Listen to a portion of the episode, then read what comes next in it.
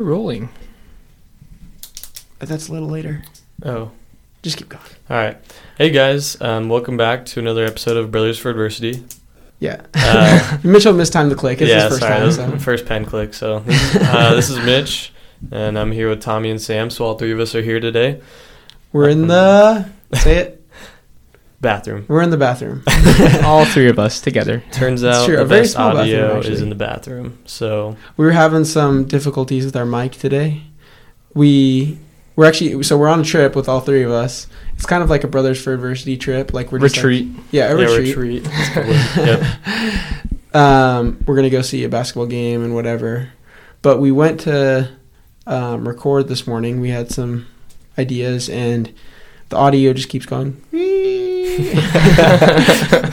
and so we're like trying to figure it out. We go see if there's like a conference room. We look up like what it could be, and then like we walk into the bathroom and it's just like peace. It's just like no The noise. bathroom's the place. So it's be. literally like a like stand-in bathroom. Well, yeah, Tommy's sitting on the toilet. I'm sitting on the counter, and Mitchell brought in a chair. We're all like touching in this bathroom. So It's, It's the dedication Yeah. that counts. it's just gonna be a great episode. yeah.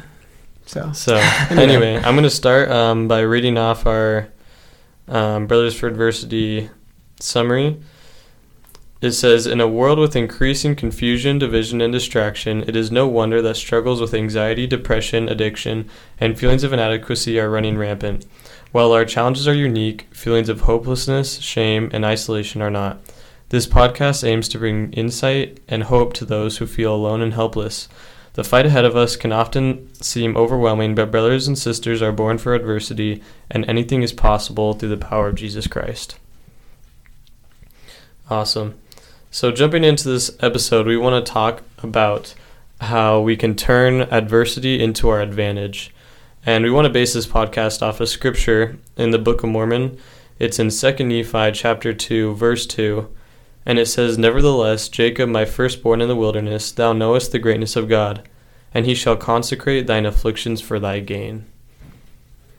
yeah, that's super interesting. I think well I think it really what it is is and it's kind of the same thing, but how Christ can turn our adversity into advantage.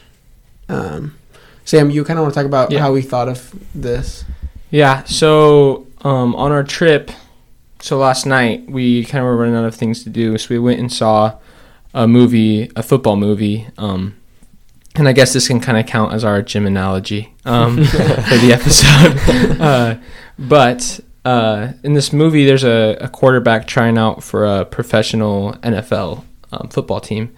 And this entire time, the offensive coordinator, so one of the most important coaches, um, is getting on his case and telling him he's not going to make it and um, really not being a help to him, his offensive coordinator, so his, his main like coach. He barely squeaks on the team, and the starting quarterback gets hurt in their first game, and so he starts the first game. And And this coach the whole time is just bashing him, like yelling at him, telling him he's doing everything wrong, and you're like, you think he's not going to make it because of this coach, like you think he's not going to make it on the team, and you're just like, this guy's killing him, like he's Yeah. literally going to like stop him from like from from making it. Mm-hmm. Keep going. Anyways, on the first drive, uh, the quarterback's playing all right, and then he throws an interception, like turns over the so- ball. So sorry. No, go so ahead. the, the starting quarterback gets hurt.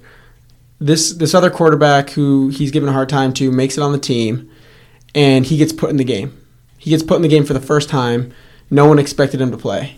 Yeah, he didn't get drafted. He's like supposed to be a nobody just on the team because they needed a backup quarterback. Right. Anyways, first drive, they go down. They're about to score a touchdown, and he throws an interception. And he comes. It shows in the movie him coming off onto the bench, and he's sitting down, and he's all mad and upset and frustrated. He's stressed out. and stressed out, and then he gets um, a call from I guess a call. Uh, the, the offensive coordinator is like up in a different room watching the game. Um, a call from the offensive coordinator, and he's like expecting him just to chew into him for throwing an interception and making such a big and crucial mistake.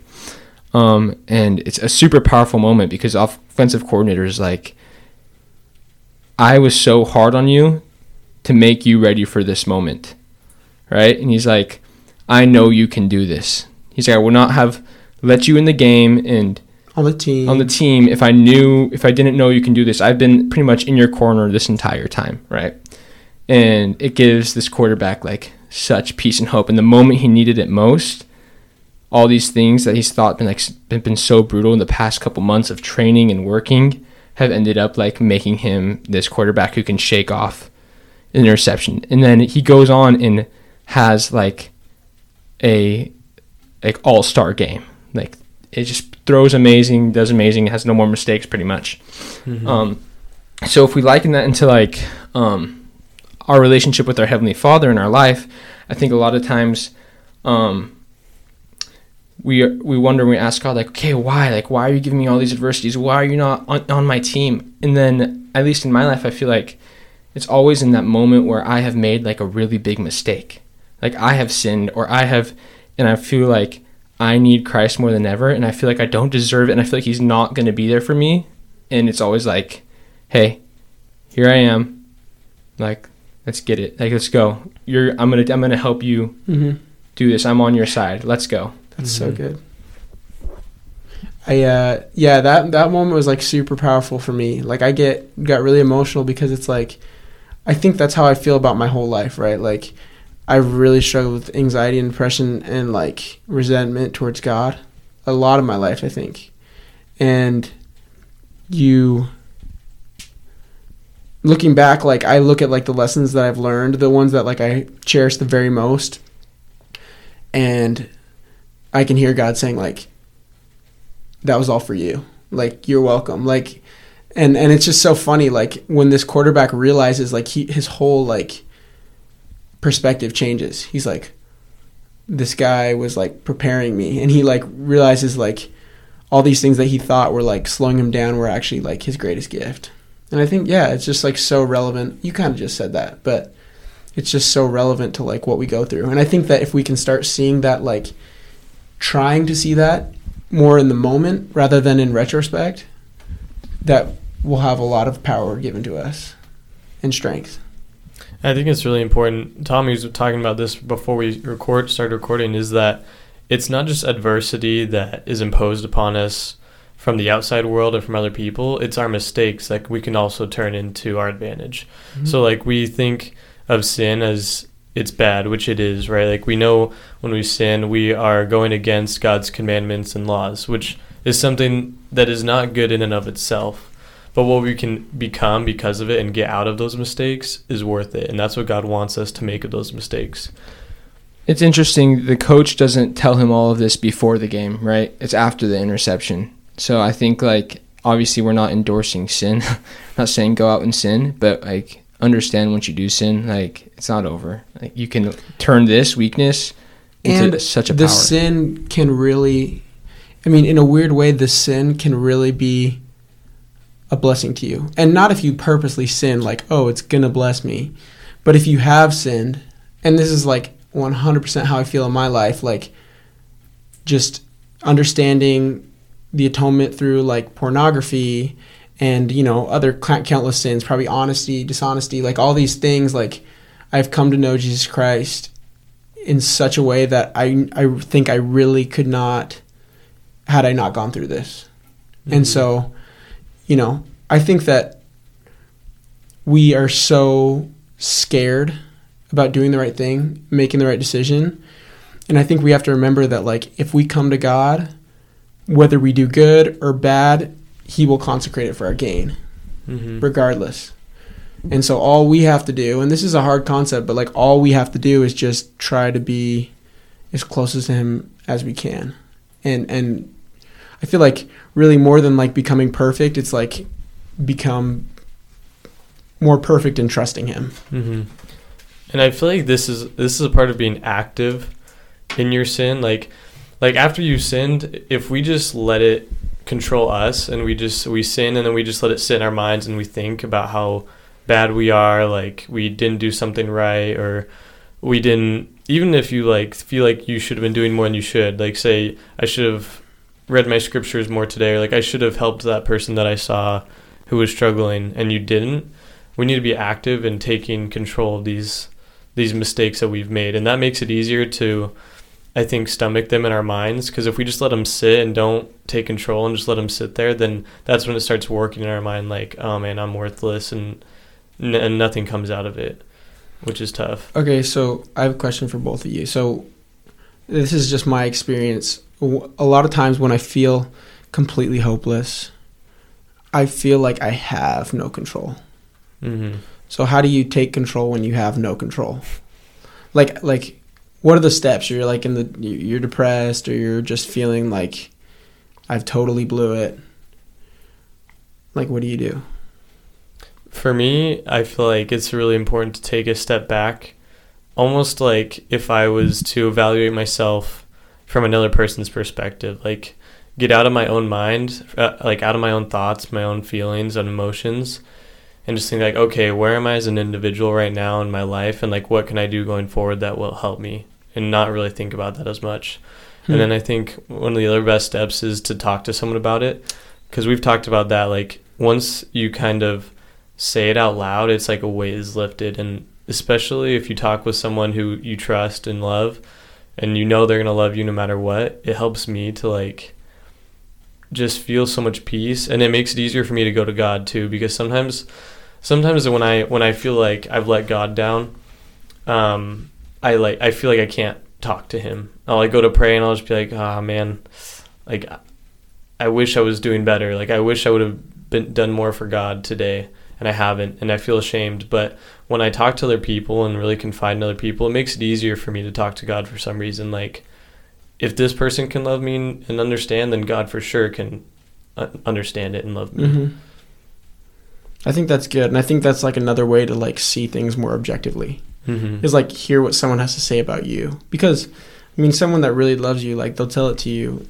how it is, right? Like they're not going to say, "Oh, you're good," but they'll also see the good and like the effort and especially that someone's like that's farther along Mm-hmm. in the like process of like repentance because we all are, right? Mhm. It's cool.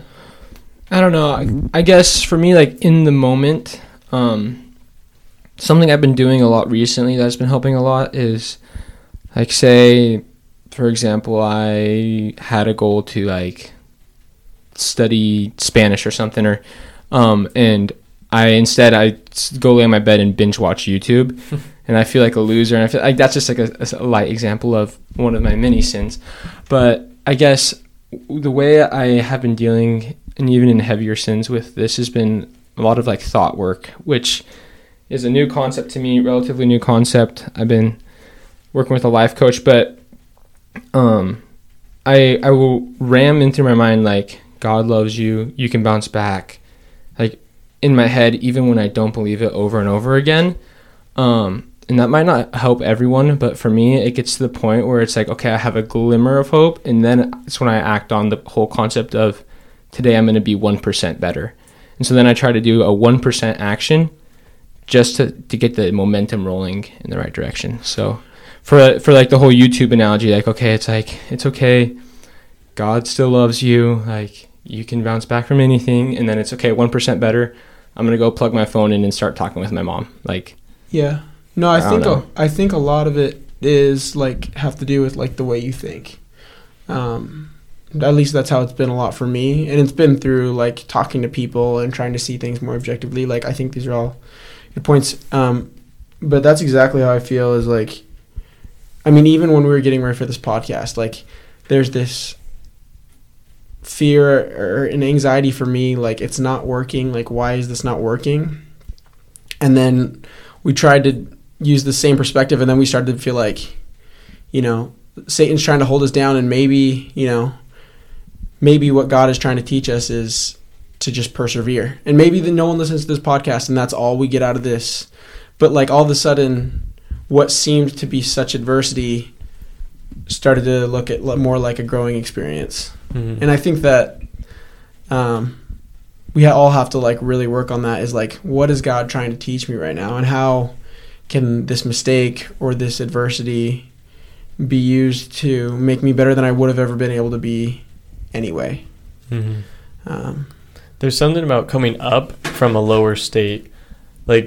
Because I think we almost always acknowledge when we're at a lower state, and that's why people get so in their head about like being depressed and like not accomplishing enough. Is we we acknowledge it so quickly, but I think that's why it's so powerful to be in these situations and come up out of them and come up out of them stronger than we were.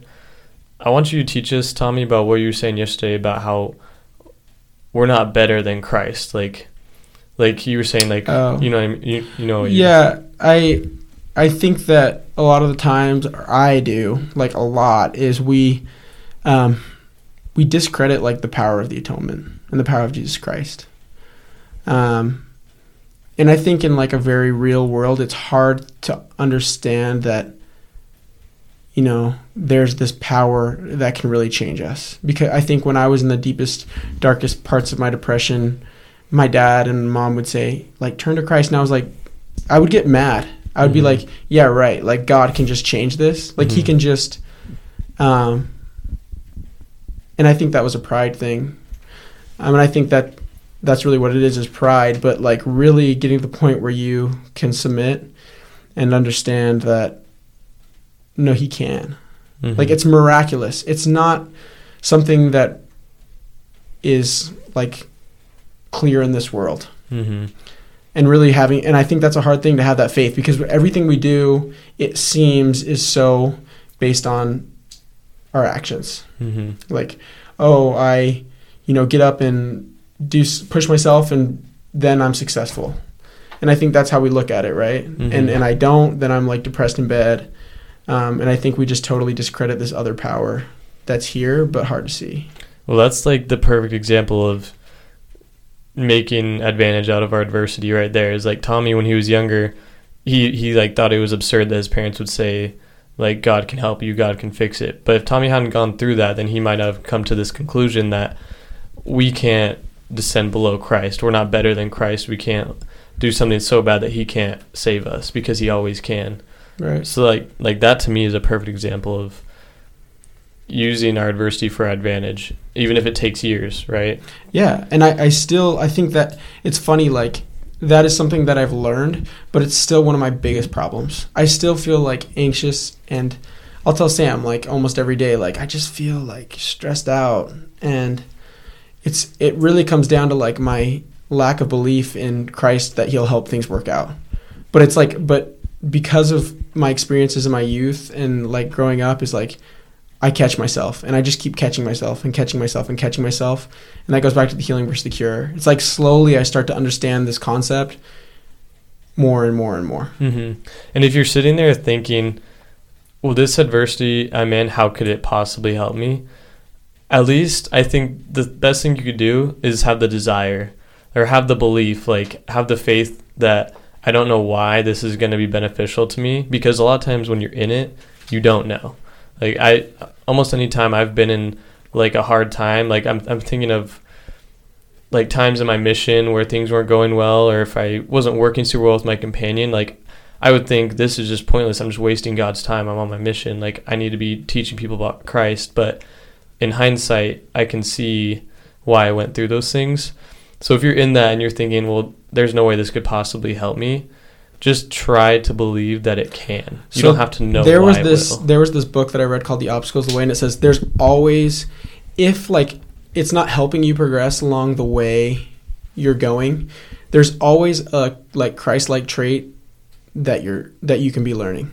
In Mhm. the sense that like if everything sucks, then you're learning patience. Mhm. If nothing's going right, then you're learning blind faith, right? Mhm. Like if nothing in your life is panning out the way you want to, even if you're even if it's your fault and you're totally addicted Mhm. to like drugs and you can't get out of it, Mhm. what are you learning? Like you're really learning to like helplessly submit to the power of Jesus Christ. I think that's like Mhm.